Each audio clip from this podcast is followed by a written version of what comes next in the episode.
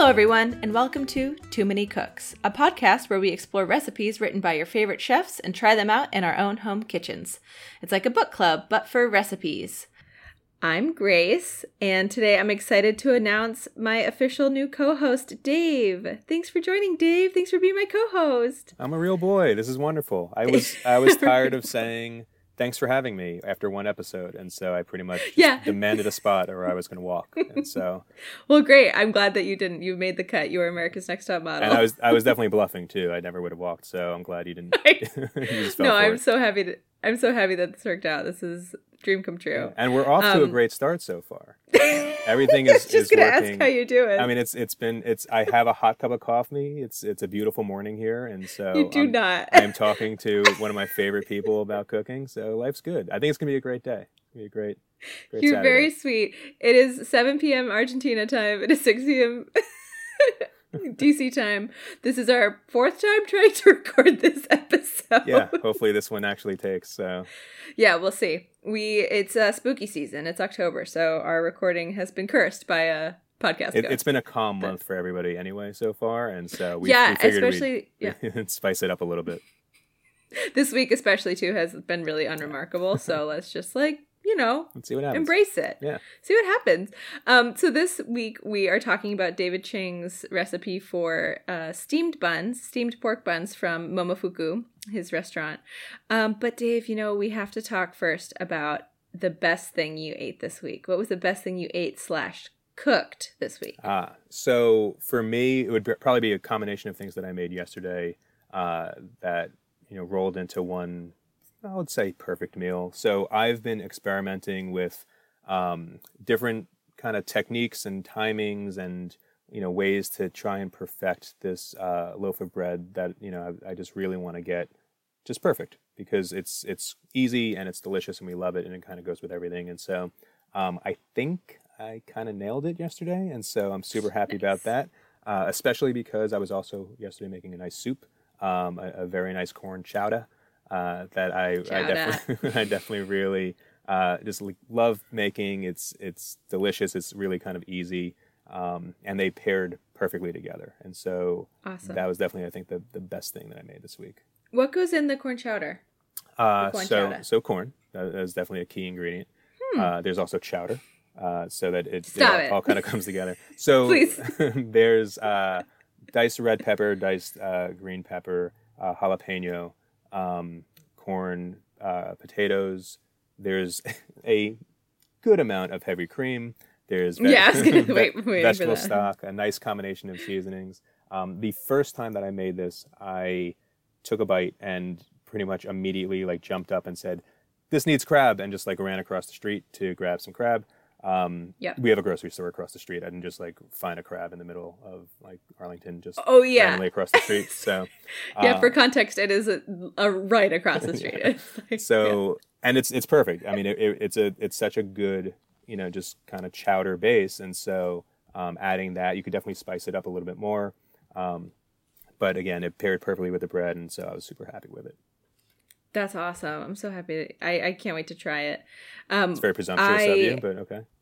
oh, well, wait. I will be back soon. Yes. I need to try I will happily make it.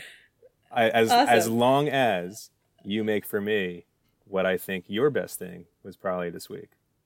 Yes. Okay. So we've been texting about this, which is why Dave kind of knows what I wanted to talk about. So I have, I think I've also perfected the biscuit, the elusive biscuit. The biscuit has been elusive for me because I think there's so many ways that, so many strategies for getting flaky and delicious and whatever. But I have been trying so many different recipes. I, um, a few weeks ago, got, I, I think I've been making like a biscuit a week for Yeah. like a, three weeks in a row. I've been So watching from I- afar, and I could tell. So- yeah. Oh, follow me at Stir Crazy Bakes for all my biscuit obsessions.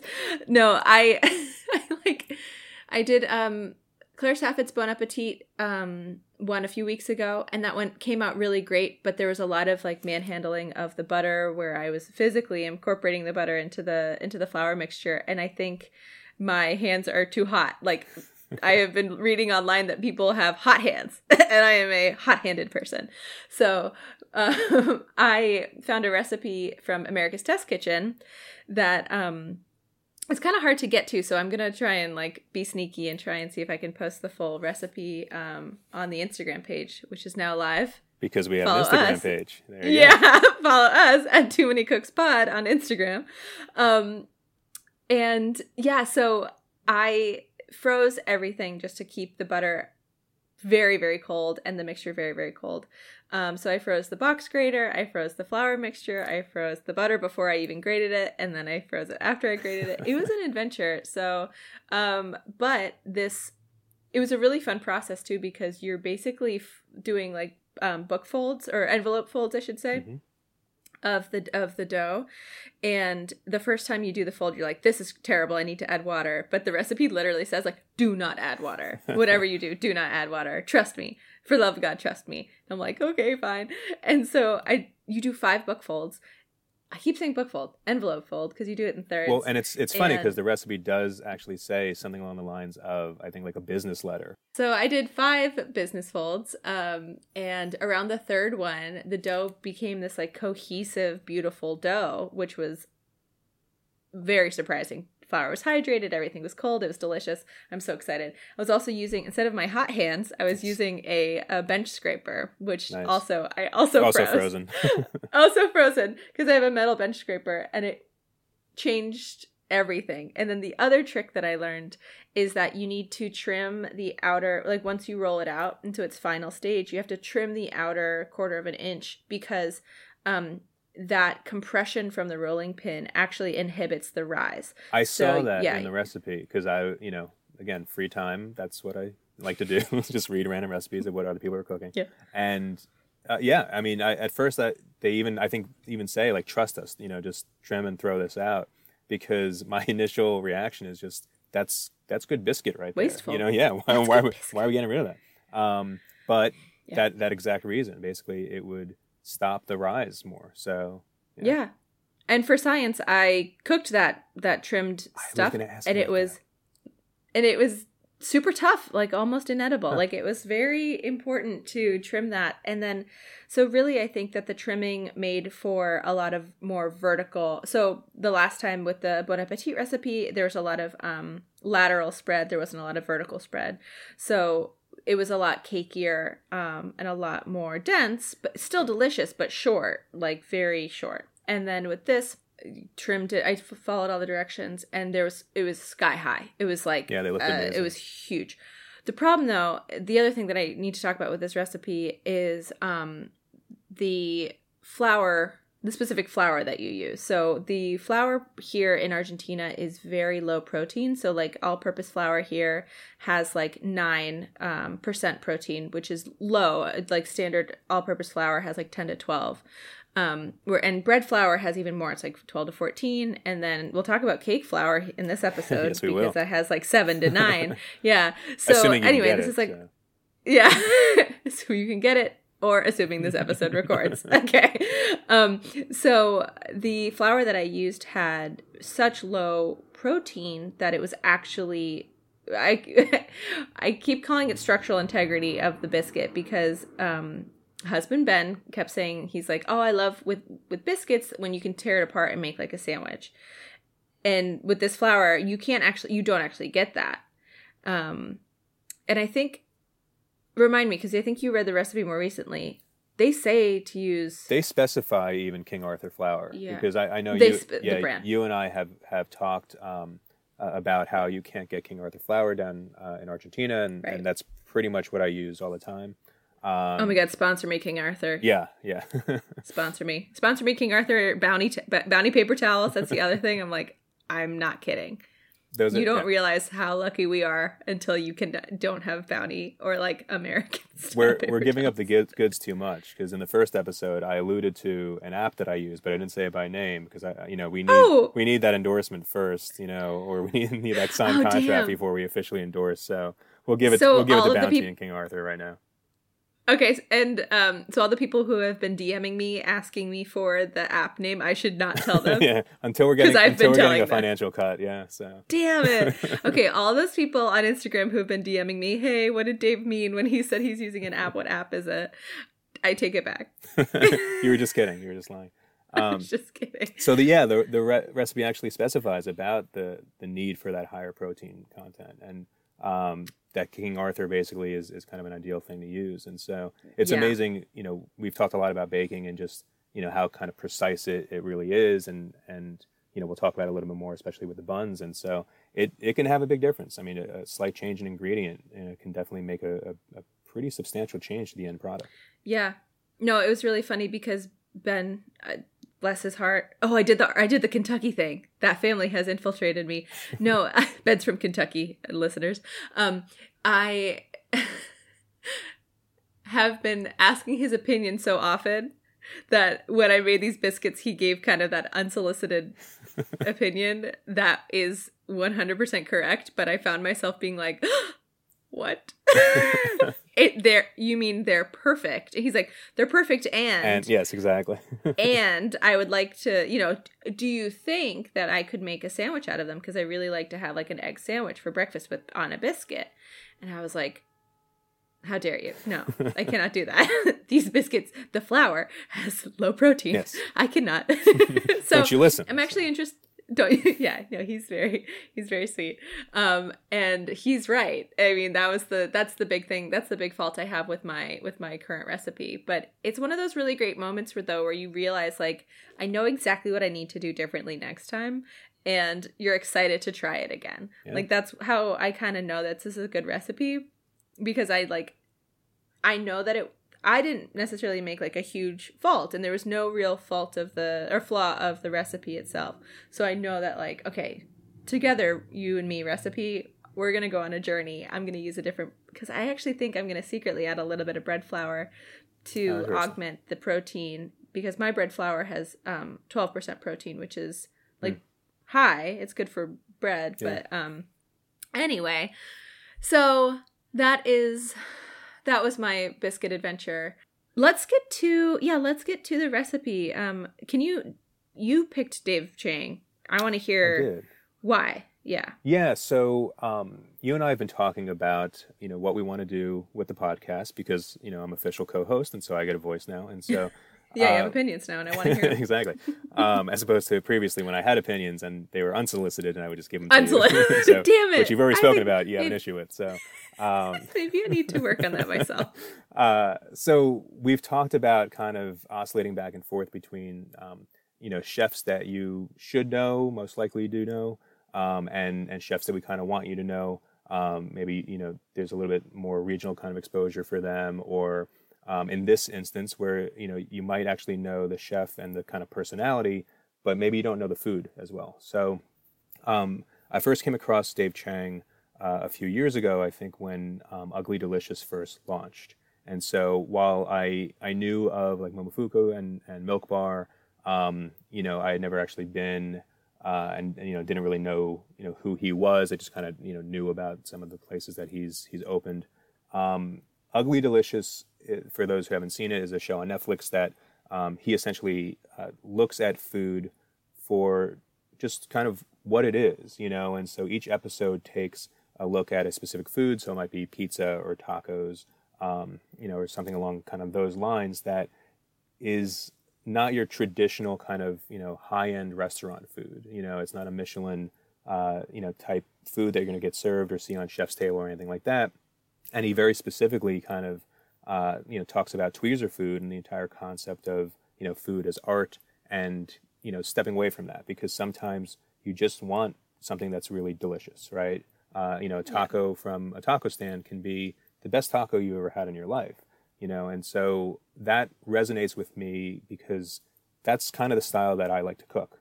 Um, you know, plating can be really nice, but I'm preparing food mainly for you know myself, my family, and and, and some close friends here and there. Uh, you know, it, I want it to look nice, but I'm not necessarily taking the extra time to you know do all these extra kind of tweezer manipulations uh, just to make it look super Yeah. pretty. Um, you know, I, I just want it to taste good, you know, and I, I want you to feel good when you're eating it. So, you know, his that whole show and that whole style really resonated with me.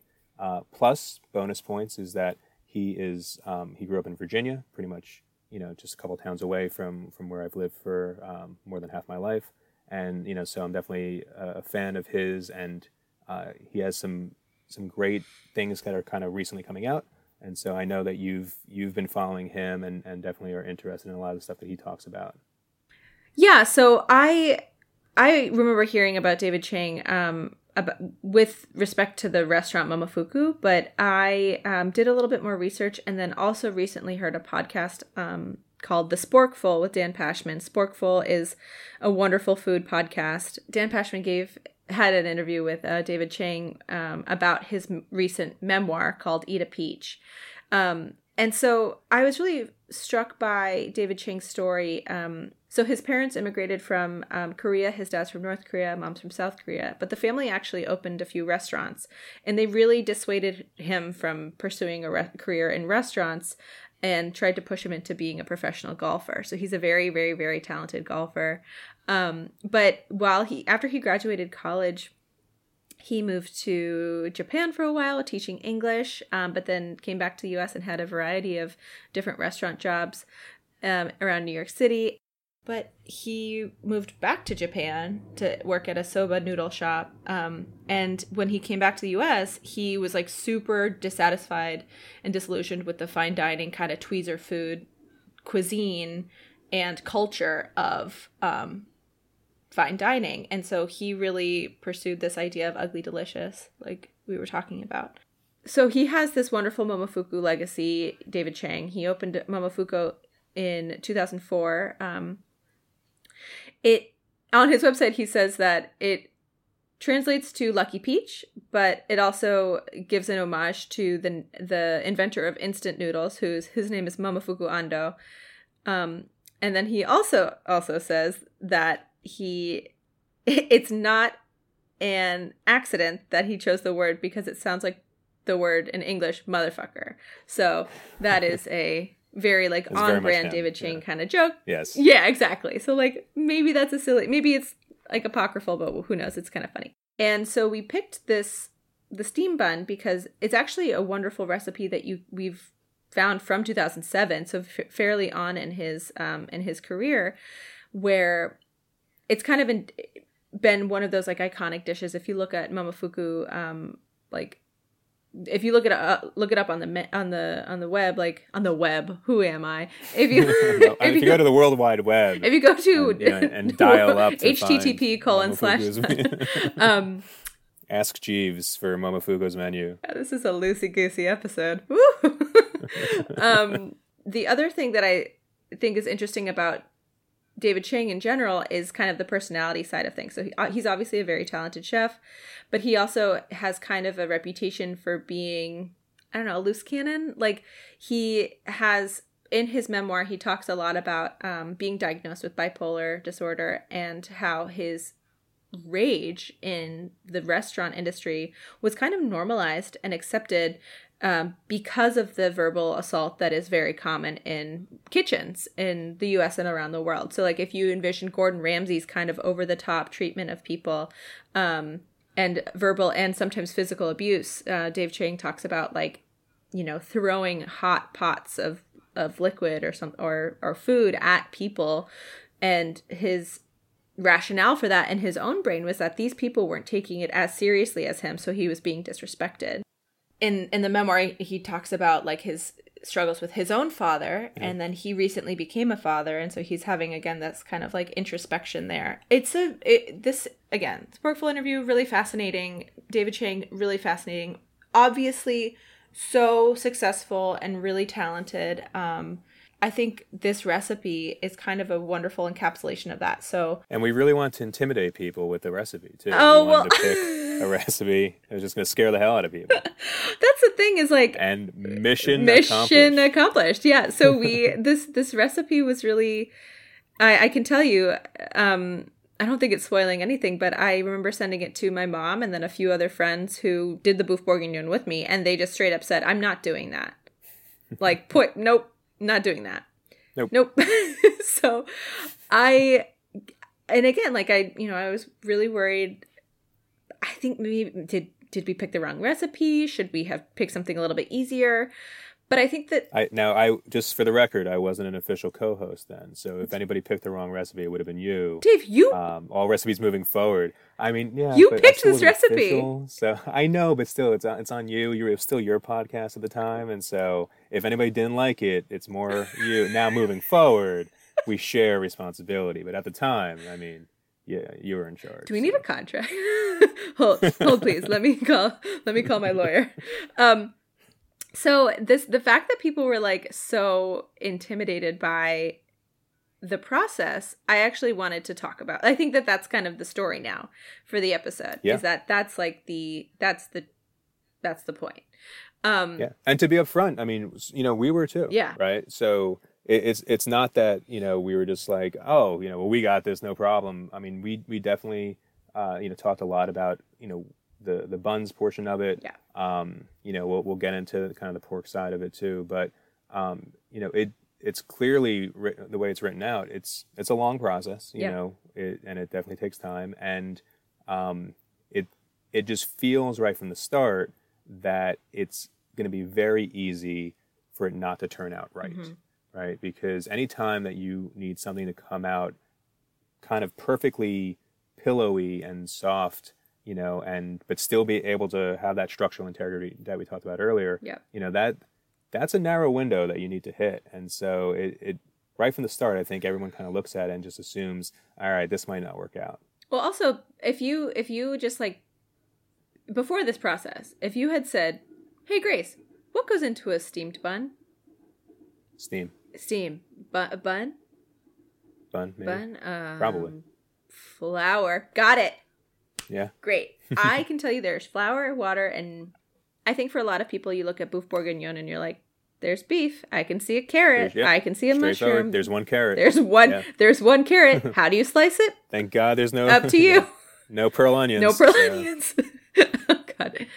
Jeez, hot take, hot take 2020. All right. so I I want to just make okay. So like the first, you see a picture of a pork bun, a pork belly bun, because the the the Epicurious recipe is pork belly, um, steamed bun. The yield it says make 16 buns. It says and that is very precise. very precise. Um, the active time, we didn't even talk about this before. That's a joke. It says one and a quarter hour active time. yeah, I mean, I felt, yeah. All right. I mean, we we were kneading for days. I, I so. kneaded for a Gregorian day. I don't know. you were jacked at this point. I am so- well. I'm already jacked. I am a very strong. Yeah, you were jacked before. You're jacked. I'm now, so- Um, and then it says total time one day. So active time, hour and a quarter, debatable. Total time one day, accurate. Um, Yeah. so we, I want to talk about this recipe as a two, two story, two narratives, two journeys. Mhm. we've got the pork Yeah. journey and we've got the bun journey. So um, let's talk about the pork journey first All and then we'll get- dive into the pork. the pork journey. So we'll talk about some some bellies and So- some loins. Yeah. So my, my concern anytime we talk about pork, and anybody that listened to the first episode probably uh, is already also mutually concerned, is did you have bacon trauma again? Yeah. yes, thank you for asking point blank. Uh, yes, thank you for your concern, and um, I will speak about it very briefly um, as to not re-traumatize. But um, I think it's going to be unavoidable. I think this is my life now, and I. So you're just going to be Eh. haunted by pig nipples for the rest of your life. So the nipples this time were just so three dimensional. Okay. um I I sent you a picture. Yeah, Oh, no, you okay. did with with no I sent- warning. you sent me and No, I sent- Jess a, a picture, And your wife. and she had no context for it because Correct. you know, and this is her own fault. She didn't finish the first episode. Now she, she is a very busy woman. She does am- amazing, amazing art. Uh, you know, has, is constantly doing stuff around the house and everything. But it's been Yeah. two weeks, so and mind you, so this I don't. I'm sure she doesn't want to listen to me any more than she already has to. But No, yeah. hearing more from you always a delight. Until you until you send her an unsolicited pig nipple picture. Yeah, yeah, yeah, no, it felt a little NSFW. Like I was, I like the fact that there was no shared context beforehand too. I was like, oh shit, you're just gonna think that I'm a creepy freak and just sending you nasty, gruesome pictures. But no, I'm I'm a creepy freak, hoping you have shared context with me. So yes, I. The other thing is, so when I rec- when I ordered the the pork belly from the butcher there's a comment section, and I could theoretically have said, "Por Seen, favor, seen si, nibbles. See nip niples." Not sure how you say that in Spanish. I still don't know how to say it. I have been talking about niples for the past two weeks to my my even my friends at the dog park in Spanish, and I just like gesture broadly, which is okay. I I should learn the word. Okay, um, and I'm not talking about nipples. Wait, no, wait, rewind. I'm not talking about like human. Talking about pork. Okay, all right, all right. To clarify, so I for science for the podcast, I had no comment and said, "Okay, I assume that this will be con niples." yes. and then I received it. What that was confirmed, and um, pictures ensued. So I will post on Too Many Cooks Pod on Instagram. Uh, With for a just- buffer. yeah, you need with a buffer of very cute dog pictures and a content warning for vegetarian friends. But just in case people wanted to know what that looked like, swipe through a cute dog picture or two, see the nipples, swipe back for dog Take a, eye bleach, a palate cleanser at that point. a palate cleanser, and then yeah. So Oh, the other thing we need to talk about with respect to your wife is her beautiful depiction of my bacon trauma. Um, Yes. So there is a word in German that I was telling um, Dave and Jess about called Kummerspeck, which is um, one of those like untranslatable words that I teach my students, my linguistic students. Um, and, and so Kummerspeck translates directly to grief, Kummer, and speck, like speck, bacon. So Grief bacon.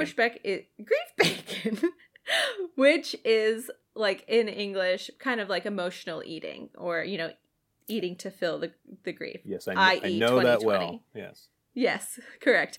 So Jess, who is so talented, she made this beautiful animation of grief bacon, which I'll we'll, Nailed it. Yeah, it's perfect. She nailed it, and so we're gonna try and uh, convince her to allow us to share that on the on the Instagram. But every the world needs to see that beautiful, beautiful Kummerspeck. And the world needs to start Bacon. using Kummerspeck on a regular basis.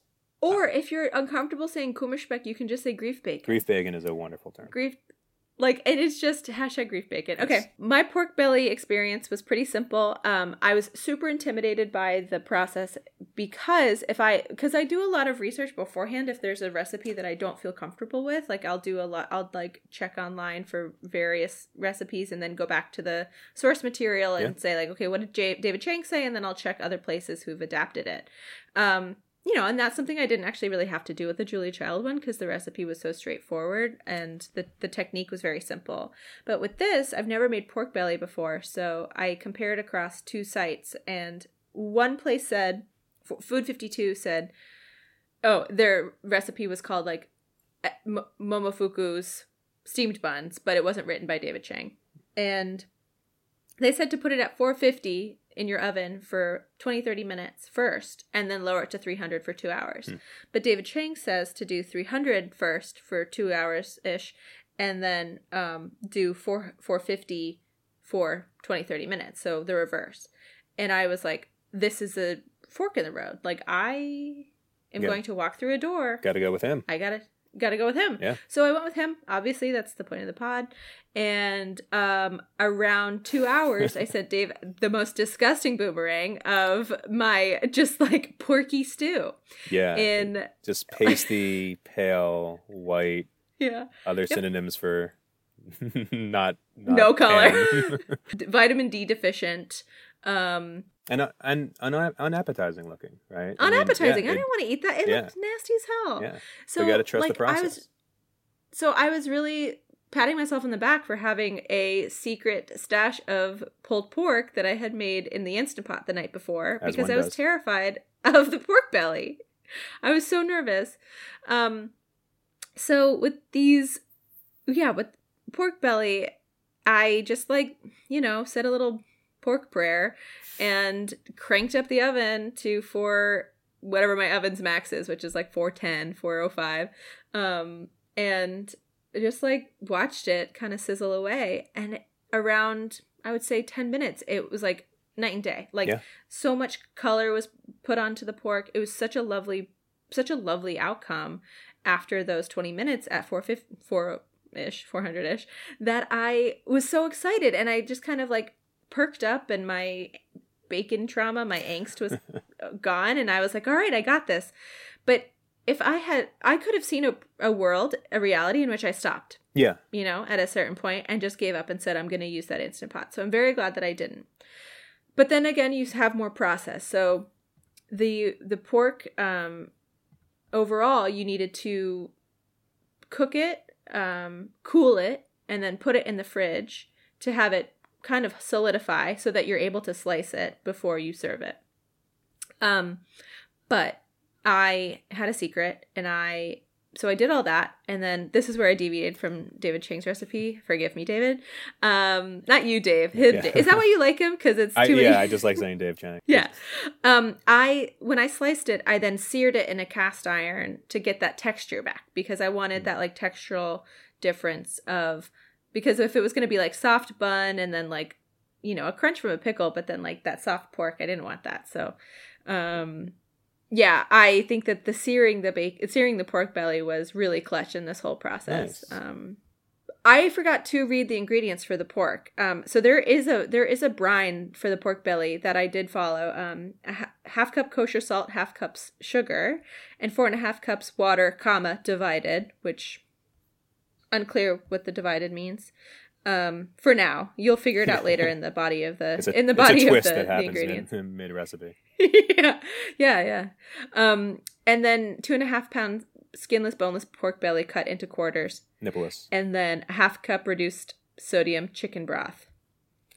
So, um, I did the brine for a full 24 hours with the sugar and the salt. And so, Dave, tell me, you tell me about your pork experience, your pork adventure. Yeah, so I did not have uh, bacon trauma to your extent, um, uh, but I, I did have a, a little bit of a challenge, and so um, so going in, I knew that my family is probably not going to be as excited to have the pork belly. I also knew, to be quite honest, I probably wasn't going to be able to get it. So you know, one of the challenges of, of right now is that you know I'm going to one grocery store for food shopping, and I'm not you know where normally I might shop around a little bit and try and find different ingredients from different places, uh, you know, or, or go to my butcher. Um, you know, I'm, I'm I'm not doing that now. So whatever is at the supermarket is, is pretty much what I you know have to deal with. Um, so I knew kind of going in I would not have uh, really access to pork belly. Um, you know, it's kind of a typical grocery store. There's no real real actual butcher butching in the back room anywhere. Uh, it's pretty much just what you see is, is what you get. So the challenge with that though is that for the pulled pork, um, you want for the based on the recipe, which is uh, from Lucky Peach, by the way. It's it's from when when Dave Chang's uh, right. former magazine. Um, you want basically, I think it was a five pound or so uh, boneless pork shoulder, right? And so pork shoulder is usually what you would want for um, a pulled pork, right? It's just a higher fat content. Um, you know, uh, the alternative that is really easy to come by, which is what I knew I was going to have to use because all they had was basically like a nine pound uh, bone in pork shoulder, which you know just wasn't going to be able to to work. Um, so I had to go with uh, with pork loin. So I knew upon purchasing this is going to be drier, right? This is definitely not going to Yeah. uh, you know, be a, as moist as I want it. Um, just gonna have to deal with it. Won't really pe- penalize the recipe uh, because of that. So uh, the recipe is very similar to the pork belly in that you're you're doing actually a dry rub overnight. Um, pretty much the same simple ingredients. It's just it's salt, sugar, pepper. That's it. Um, but upon opening up the package for the pork loin, it actually was surprise uh, two smaller loins inside, and so uh, immediately I started, you know, freaking out about how am I going to get the timing done um, because now I can't really follow the recipe. I'm, I'm completely way off in terms of the size, um, the thickness of, of, of the meat, everything. So I pretty got pretty lucky, I think, in terms of the timing. It you know definitely the meat was drier than I know I would have wanted. Um, I for leftovers, I was able to reconstitute it a little bit just by adding you know some additional liquid and, and heating it up the next day. But uh, it it worked out well. I mean, it's a it's a very very very straightforward process. I uh, know for both of the recipes. So not you know not the hardest thing to, to do for the pork side. Then there's the steam buns. Well, okay, so the bao buns. Okay, not bao buns. I keep doing this. bao bun is okay. So I again linguistics. Prof- welcome to like, Grace's linguistics corner. Um, so bao bun is actually redundant. So bao means bun, and um, if we're talking about pork steamed buns, which is what we did, uh, pork belly steamed buns to be specific, it's gua bao. So bao bun would be redundant. Um, and if you're talking about the bao from like the Pixar short, that would be baozi. Um, baozi is this um, is that ki- kind of like lotus fold where mm-hmm. it's all encased. But I also have been reading that that dough is very similar to what we made hmm. for the steamed buns. So if you wanted to take the pulled pork instant pot that I made that I was frantically mixing with hoisin because I was panicking about my pallid pork, um, I could have, you know, stuffed that into the dough and steamed it that way, which could be a, a fun little yeah, adventure next time. Yeah. Um, so the bun is really fascinating. It's really again, I think that this is re- is really where people just kind of looked at it, looked at the recipe and said, "Nah, nope. I'm not doing that." So the ingredients for the bun is um, one cup of warm water, 105 to 115 d- degrees Fahrenheit, comma divided. what? Um, a half t- teaspoon of active dry yeast. We'll talk about that. Three tablespoons sugar plus a pinch. Uh, two tablespoons non-fat dried milk. We'll talk about that. Dave's favorite. Yeah. Okay. um, three and a half cups cake flour. We'll talk okay. about that. Yep. Uh, one and a half teaspoons of baking powder. We'll talk about that. and then canola oil for greasing and brushing. And then for your equipment, you need a deep 12 inch skillet with domed lid or a 14 inch flat bottomed wok with lid. So let's talk about that. Let's talk about the, the equipment. So, because it's ideally, even you wouldn't even need that. Ideally, you would have actually a bamboo steamer, right? And mm-hmm. so they're almost being a little little generous and yeah. um, and kind of correctly presumptuous about people not having access to that. And so, mm-hmm. but we didn't even have uh, kind of their makeshift rig. So we both did our, our, own, which ended up being pretty much the same. So just using yeah. using a, a, vegetable steamer, um, yep. and just basically creating kind of a, a nice uh, condensation free as best we could, thanks to some of the things yeah. that you you learned really quickly.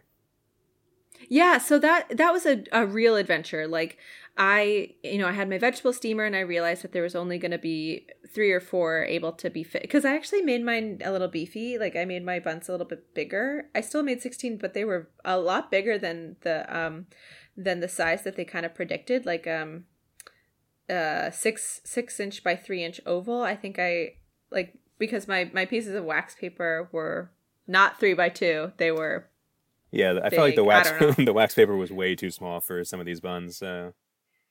So I made beefy wax paper from four inches, a four inch square. Don't worry about it. So I knew that I was only going to have a few um, in the steam bun at a time, so I was doing it in batches. The first batch, I just used the lid for the steamer, and I opened it. Um, I'm actually excited to show pictures of this on the on the Instagram because I opened it and I saw that there was just like a ton of condensation. The steam was releasing out the sides, and I was and I when I opened it after three minutes, I saw that they were very flat, very dense, and had like a like a basically a layer of water on mm. top. And I don't know how this memory popped into my head, but there's there's an episode of Salt, Fat, Acid, Heat with my girl Samin Nosrat. Oh, who also hosts another food podcast that I want to highlight called Home Cooking. Um, but she uh, in her Netflix series Salt, Fat, Acid, Heat, she's making tahdig rice, which is um, an Iranian rice with her mother, um, and her mom has this like suggestion hack or whatever, but basically um, in order if you're gonna steam in a standard like pot like a pasta pot it is helpful to wrap the lid in a dish towel in a way that basically catches the condensation on the top on the the the bottom of the lid and doesn't let it drain, rain back down onto the product that you're steaming. Um, also, it kind of creates like a, a tight seal around mm-hmm. the edges so steam doesn't release. And so you have kind of a beautiful little sauna, a dry sauna for yep. your steam buns um, that, you know, doesn't get the kind of cycle of condensation on it. Um, and then so if you do a side by side, like look at my at the pictures that I sent, it's it's actually really striking. So yeah, it I'm, made a big difference, right? And but also like if you have a bamboo steamer, the wood absorbs the steam, yeah. so you don't have this problem. And there's a tighter seal because the lid goes outside the bottom of the vessel. Yeah. So I think that like I um would be really curious to do a side by side kind of like for science, Alton yeah. Brown kind of style experiment to see which one is better. But um okay, so we talked about I we're going to have to talk about the ingredients. So um let's first talk about yeast. It's first in line, it's the big it's the big one. Yeah. Um so I'm fairly confident with yeast. I've been cooking with yeast for uh, the past year or so, but I was really intimidated by it in the in the first place. Um this has this uses active dry yeast, which is not to be confused with the yeast you use for like a sourdough starter or like a live yeast but um i yeah so with this with this recipe they kind of do a solid check and they say um, that you need to stir together a quarter cup of warm water with yeast and a pinch of sugar. Let stand until foamy, five to ten minutes, and then in parentheses, if mixture doesn't foam, start over with a new with new yeast. Yeah, that's huge. Yeah, I love that. So, because I, I think you're right. Yeah, I think yeast is intimidating for people. I think that if you haven't uh, worked with yeast before, you know, and really um, had success with it, I, I, think it's very easy to kind of um, overlook a few things that um, they helpfully point out right there for you. So the biggest thing is if you are making any sort of bread that, that has active dry yeast, if you don't see that foam, uh, definitely throw out what you're doing and start again. Um, yeah. Essentially, what's happening is that uh, the yeast is eating the you know whatever the sugar is, whether it's sugar or honey, depending on the recipe that you're doing. Um, mm-hmm. You know, and and basically the carbon dioxide release is, is causing everything to foam up. And so if you don't see that, it's usually indicative of either um, the measurements might be off or your yeast might be dead. So you always yeah. want to have you know fresh fresh yeast um, stored in the fridge. The water temperature is also another big factor here. So right. you'll see a lot of recipes that basically say 105 to 115 degrees or so. Um, I when I first started baking, uh, and I, I don't bake all that often, but um, you know, so I still don't even have like a proper kind of thermometer. I you know I have a meat thermometer that I use, but um, this is this is this is bonkers to me. this is sacrilegious to me because do you uh, also not have a, a food scale? No, I have a food scale. Yeah, yeah. Okay, good. Yeah. I was just gonna, I'm just gonna shut the, be like, uh, maybe my America's Next Top Model hunt needs to start. exactly. I just lost my my kidding. position after half an episode. Um, Just kidding. so the the little kind of trick that I use is basically, um, you know, turn your water to hot, let it run for a little while, hold your hand underneath it, and when you when you feel a little bit of that sting start, and but you can still keep your hand under the water, that's pretty much 105 degrees. And so if you let the water yeah. run just for you know another couple seconds or so, you're going to be right in that 105 to you know 110 probably range or so. And Dave, what if you have hot hands? Well, so that's a that's a big problem you probably should talk to your doctor about. So that's a, a bigger issue than we can solve in, in a one hour podcast about food. But all right, fine, all right, whatever. so so yeah, so you you you know you start the recipe, that you have your yeast going right, everything's looking good. Um, you start adding your flour, uh, and you need cake flour. And so I talked earlier about you know the being limited with uh, certain ingredients. So the store did not have cake flour. Fortunately, I kind of assumed this going in, and I had done some research that you can make a cake flour substitute. So uh, it, it's pretty much taking for every cup of flour, you remove a couple tablespoons of the actual flour and replace it with a couple tablespoons of cornstarch. And so I made that, you know, uh, as a result because I didn't have access to the cake flour, and my my buns came out great. I was I was really happy with them. I, I would you love. great buns. Thank you. Uh, people have said that before, and so I would love to see a side by side of you know what it would have been like actually with the cake flour.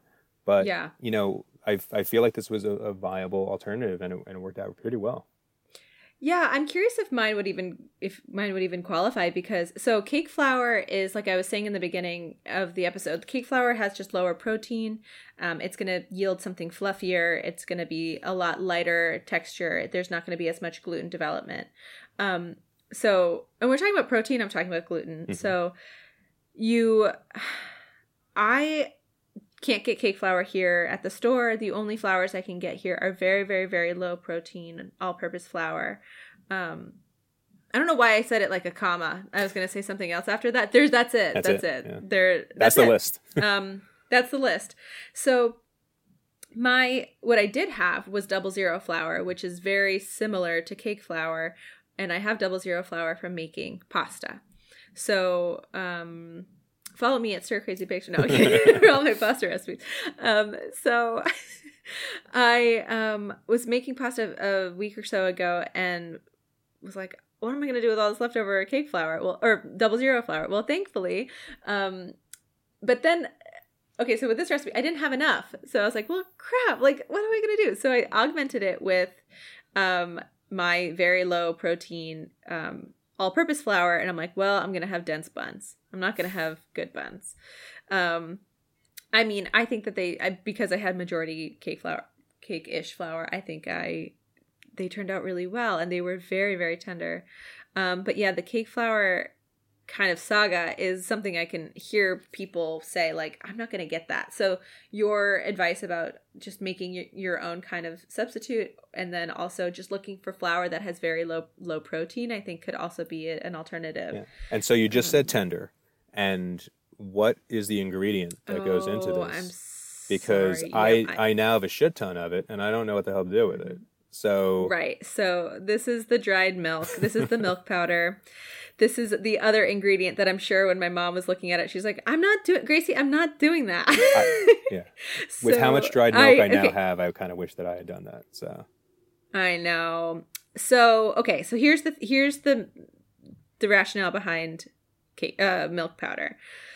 I'm looking at my show notes right now, and Dave just added a note that says, so much dried fucking milk left over.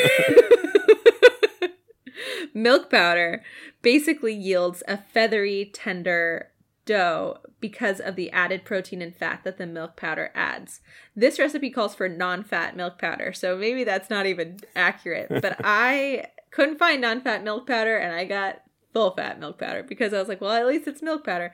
But really, the theory is that you're adding milk protein without adding liquid. You're adding flavor of kind of like a milky uh, aroma without adding more liquid because you are cr- really creating a very dense dough. Mm-hmm. And we can talk about how dense it was when we talk about kneading. But this this milk powder, you incorporate it into the very again very little amount of water you're actually adding to the to the recipe as compared to how much flour you're adding. And it is add it's kind of imparting a, a flavor of of protein of fat in my case and um yeah just like more buoyancy to the to the actual dough itself. Yeah i mean the end result definitely works out.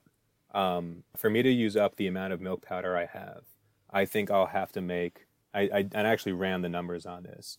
Um, it's 362000 978 fucking steam buns to be able to use up how much milk powder I still have in my cabinet, and I have no idea what to do with it. I can make fake okay, milk, well, I guess, um, but no, do, no, do not. Okay, so this is what we do with milk powder. Because the other thing I googled was, "What the fuck do I do with milk powder?" Um, dear, ask, I asked Jeeves.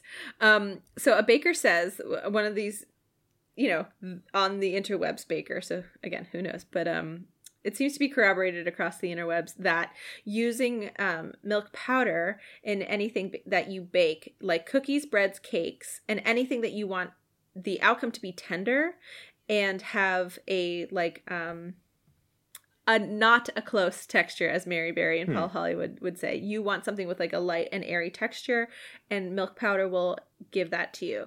Um, so you would incorporate it into the liquid that you're adding to your your bake. So here's the question though. Am I really going to do that? I don't know. I'm Maybe. moving. I'm, I'm, I'm, I'm intrigued. So the next thing I want to talk about is kneading. So we're gonna you knead the dough itself is fascinating because you it's very similar. Again, a lot of people are probably unaccustomed to proofing something for so long. Um, you knead it. Um, after you mix everything together, you knead it. You let it proof.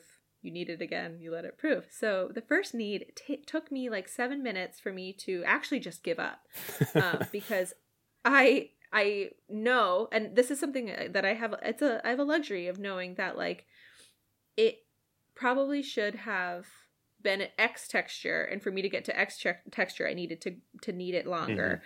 But I was, I was a pro, I was approximating X texture, and that texture I'm looking for is like smooth, like kind of like a smooth top. And I kept kneading and kneading and kneading, and I was getting this like dimply dough, which means that like the the you know the flour wasn't hydrating, it wasn't hydrated enough, and maybe there was too too much flour in there. But since it was maybe also too high of a protein in my flour as I was kneading it was getting stiffer yeah. and stiffer. So um I looked and there is a recipe, the food 70 the food 52 recipe that I think maybe I'll link because it might actually be a more accessible more recipe, more approachable. Um is they say to use a stand mix- mixer. Yeah.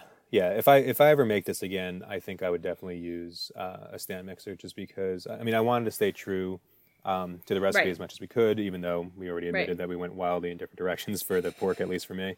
Um, but it's it, it, takes such a long amount of time. You you need kneading for five minutes. Five minutes does not sound like a long long amount of time, but it, it it's it's exhausting. It's boring. Yeah, you know, and, and, we're not talking about slap and folds. We're yeah, talking about like kneading. really working like a, a Swedish massage level of, of pressure. And so uh, Swedish I, massage. I definitely mm-hmm. will will I think if I do this again, uh, I I definitely would go with a, a, more automated process to make it easier. For sure, and then so you let it you let it rise for two hours in a warm in a warm place. That's pr- very standard. Mm-hmm. You're having the yeast eat the sugar and the flour and releasing carbon dioxide because you want those bubbles, and yeast is happy and whatever feeding. So then, um, you take it out. You take the dough out. You put it on a on a work surface, and you sprinkle the baking powder on top of it. Yeah. And you know that's another really fascinating Never process because you exactly me neither and so i um, was kind of looking looking into it and baking powder if you can so the food 52 recipe adds it at the same time at the beginning. Um, and so i didn't actually i couldn't find anything that told me why. So if any of the listeners know why the yeast and the back, uh, baking soda may be interacting or or inhibiting one another like that would be really interesting. Maybe the acid in the baking powder inhibits yeast. I don't know. But baking powder gives you even more bubbles and more lightness. And so when that uh, hits heat it's going to release gas and give you even more volume. So that's what the baking powder does in this recipe and i think that that's super interesting. Um, then you let it rest it another 30 minutes and then you take it out. You roll it into a mm-hmm. 16 inch log. Get your ruler. And then you chop it up into into 16 one inch balls. And then you shape them and then you you know lightly grease with uh, neutral oil and fold them over onto themselves put them on a piece of parchment and then let them rest for another 30 minutes there's a lot of resting. so by the t- there's a lot of resting, but you're not resting because what you're doing is rolling. Yeah. And so by the time your 16th bun is done, your first one is ready to get in the steamer. And so that's the tricky thing. You don't want it to be overproofed. You don't want it to be under. So there's a lot of there's a lot of stuff going yeah. on. And me talking about it now is actually like elevating my heart rate. Like my watch just was like, "Hey, your heart rate's too high." but I think that that is like a very legit concern for a lot of people and now I know what to expect. It's all about setting expectations. So this is what we're doing in this podcast is we're like giving you all the real the reality of a recipe so that it's not so intimidating when you approach it. You're like, "Okay, Grace and Dave told me that this is going to be hard to knead. I'm going to instead throw this in the mixer." Grace and Dave told me to have a cocktail or what it Matt, Maddie said like I was pretty drunk by the end of Boeuf Bourguignon, but it made it all worth it. Like, yeah, you know, have a glass of wine or four with your Boeuf Bourguignon yeah. and it and the wait time isn't so bad. Or so, Grace and Dave might tell you, honestly, don't don't bother. Don't waste your time. Do a different recipe. Yeah. So. But do you think we wasted our time with? Like... No, no, I didn't. I didn't mean that for okay. this recipe at all. I, I think that um, you know it, it. It was absolutely delicious. I, I definitely really enjoyed it. I, I enjoyed the outcome of the steam bun. Um, I did a few things uh, in the interest of science, and so yes, um, tell me about that. So the original recipe uh, calls for essentially just cucumber slices. And so, you know, looking at it, I, I've cooked with hoisin sauce a lot, and so um, I kind of knew, I think, what to expect for uh, what the end result was going to be. Um, you know, but and looking at the recipe, I was just thinking that some acid in here would probably be really great. And so Yeah. um, I opted to do four different versions of cucumber slices, um, two different thick- With a spreadsheet. exactly. And so two different thicknesses uh, for just the straight cucumber slices. So just like a kind of a really th- you know fine thin one, um, and then a big thick boy for uh, the regular cucumbers. And then Cs. I did um, some quickles. I did some quick pickling. Uh, oh, I mean overnight. So I'm not sure how maybe how quick it was, but um, I just turned some of those boys into uh, into some were thickles, uh, and then some were slimkles. Bad. So Slim what? Slimkles, you know, uh, slim pickles. Slimkles. Yeah, slimkles. Mhm. Um, this this will catch on in the lexicon. So, um, so I, my thinking was basically just that that that additional flavor profile is going to kind of add the final like checkbox for for everything because we have a little bit of, of everything here, right? And so I did taste test um, and kind of texture test, I guess, uh, each of those four versions, and um, I'm happy to report that the the slimkle I felt did the best. Um, you know, having a, a few of those on there um, kept that that still soft, you know, fluffiness of the actual bun. Um, you got a little bit of a crunch, um, you know, with with the pickle itself, uh, but it didn't kind of interfere. The thickle was the second best because you you know still having that acid was, was really great to have. And then um, for similar reasons, then it was kind of the slim cucumber and then the, the thicker cucumber. So that was really great. Um, I did another thing in the interest of science, and so I took the steam bun because again, you get this really perfect pillowy vessel um, for flavor, and I, I tried some peanut butter and jelly on it. Just you know, just so no pork, just you know the bun as as basically the bread, um, and that was fantastic. That was just like Yeah. this warm, comforting, you know, delicious, um, you know, little you know bite of American goodness, and so um, so that was really nice. I also, um, thanks to some of your urging, froze some of the the already Yes. steamed buns. So you know we steamed everything, Yes. all sixteen of them. Um, you know, ate a few of them and then um, froze the rest. And uh, the next day, I tested out um, how it comes out. Basically, just warming it up under you know some low heat in in the toaster oven. Um, I tried it again because it was basically breakfast, so I tried it again with the peanut butter and jelly.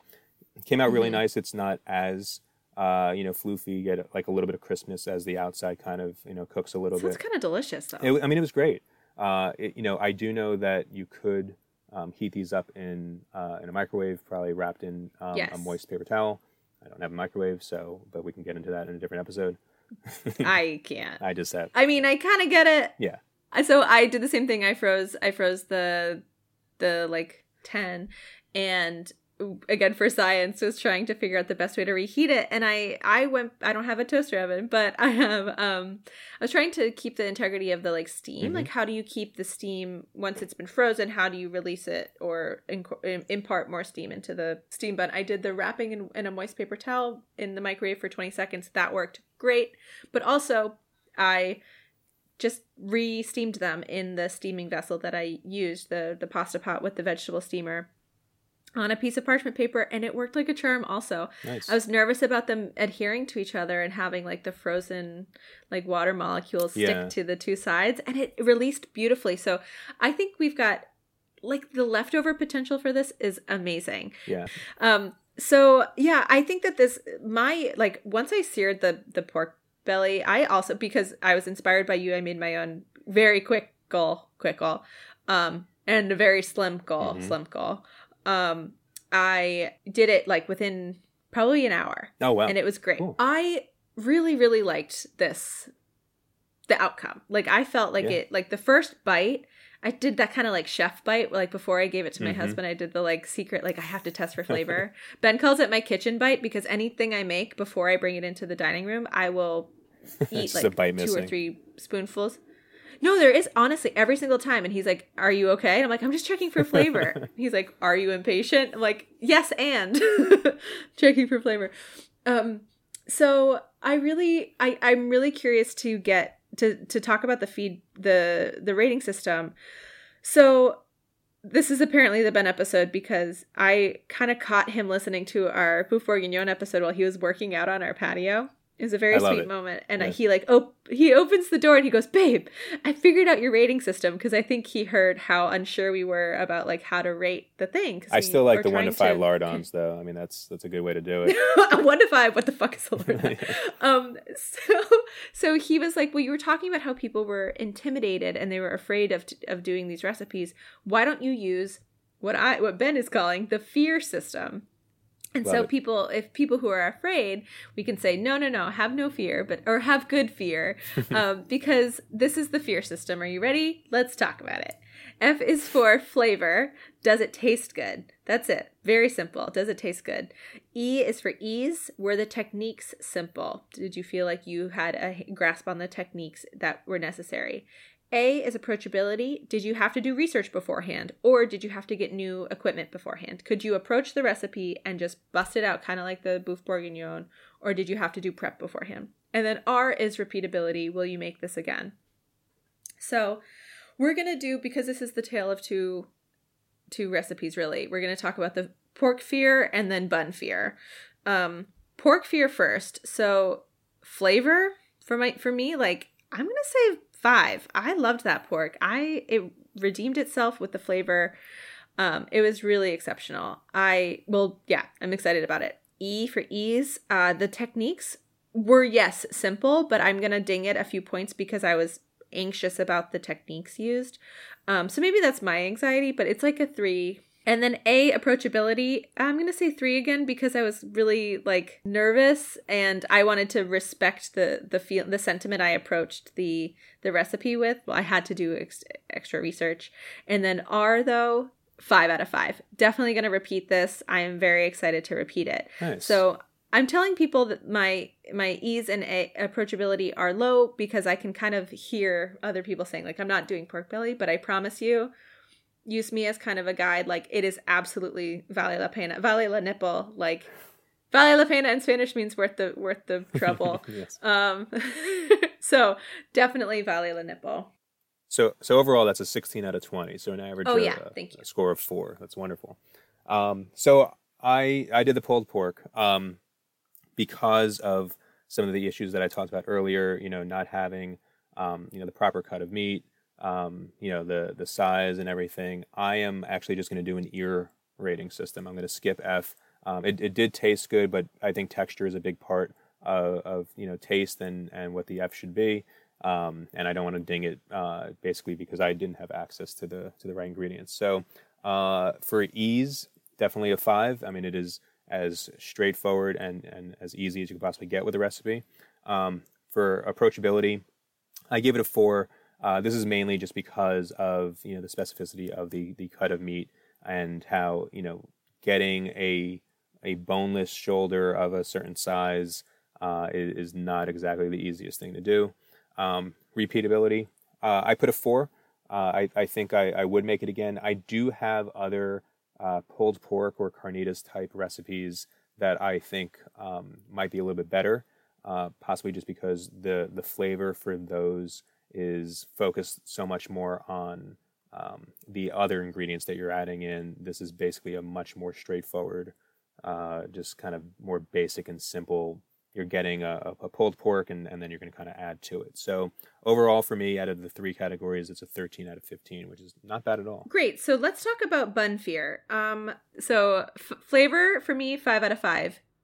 Um, ease again, using the same metric. Um, I did not think that the the techniques were simple, but I did think that I could do them. So it was like three out of five for me. Um, and similarly with approachability, I had to do a lot of research about buns and like what the bun consistency should look like what it should feel like when i was talking about that x texture like i had to look online you do a youtube video and that's a lot of pre-production so um i would i called that two and a half um because again then once you're doing it you're like oh yeah this feels right Mhm. this feels hydrated but you know that's tough however though repeatability i cannot wait to make these again that's a five out of five so some of these Yeah. things are you know weighted heavier like flavor and repeatability but um and so overall, you know, just as a straight scoring system, 15 and a half out of 20 for you. Yes, thank you. Sorry about that. So 15 and a half out of 20 for me. Awesome. So I had flavor for the buns as a four. Um, and that's just because I feel like they are very much a vessel um, for something else. And so, you know, they were delicious. I, I, I love them. I thought the texture was fantastic. Um, but in terms of just straight flavor, you know, it, it's compared to something else.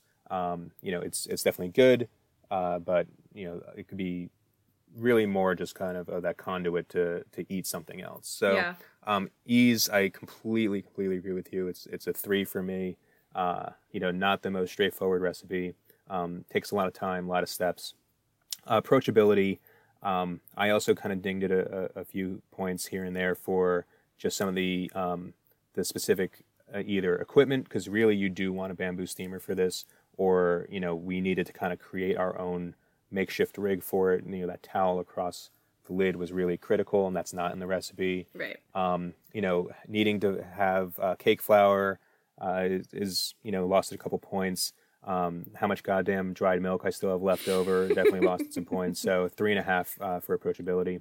Um, so for repeatability, uh, I'm I'm at a 4.5 right now. I, I think you know the the fact that it can be saved and frozen uh, does help make it um, a little bit more justifiable in my mind to make it again because if I'm going to go through that effort, I could see this being something that I you know um, I, I hold on to.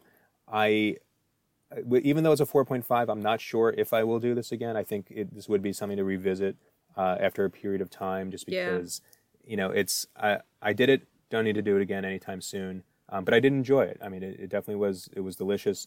You know, my, my whole family really enjoyed it uh, as as kind of that that ugly delicious type food. It, it is is perfect. So overall for me, that's 15 out of You 20. had somebody who did join on this uh, steam bun adventure with us, right? Yeah, yeah. So I, I was super excited. Uh, a friend of mine um, in, who lives in Florida, so she she braved um, making this in the Florida heat. She did the pork belly. Um, you know, she she pretty much followed everything. Uh, you know, e- exactly. Um, she did a regular cucumber slice. You know, she um, uh, you know did she had cake flour. Um, and she did the steaming in kind of a similar rig that we had uh, without I, I don't believe she used the towel. So it was pretty much as, as straight to the recipe as, as you can get. Um, so she absolutely loved the, the pork and would definitely make that again. Uh, you know, I, I think that the buns were um, a little bit more work than really was, was kind of worth it for her. So uh, she was teasing me while I was in the middle of making mine that, you know, I still had just eight hours to go because, you know, it, I think it felt like a, a very long amount of, of, of time and work for uh, for the results. So so overall, I mean the the the pork definitely was uh, a, a good rave review. Uh, the bun, Yeah. maybe not so much for her. Yeah. So awesome. I think this is a good place to stop. Do oh, do you want to um, preview our next episode three? Sure. Yeah. So we decided that uh, we're going to go with another kind of classic uh, chef. So uh, we're going to go with Jacques Pepin. Um, and he has a classic, uh, famous recipe for an apple galette. It is October, and it is definitely prime apple season.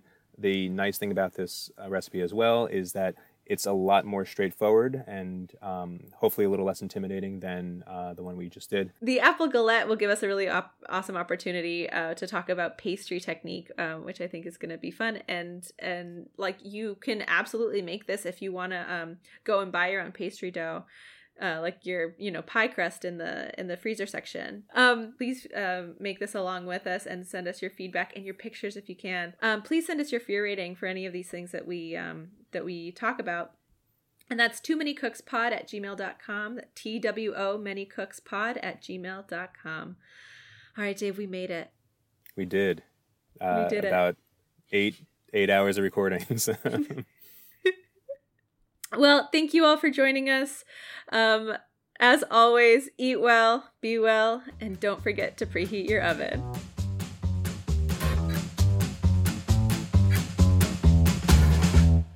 Don't stop recording. Dave please don't stop recording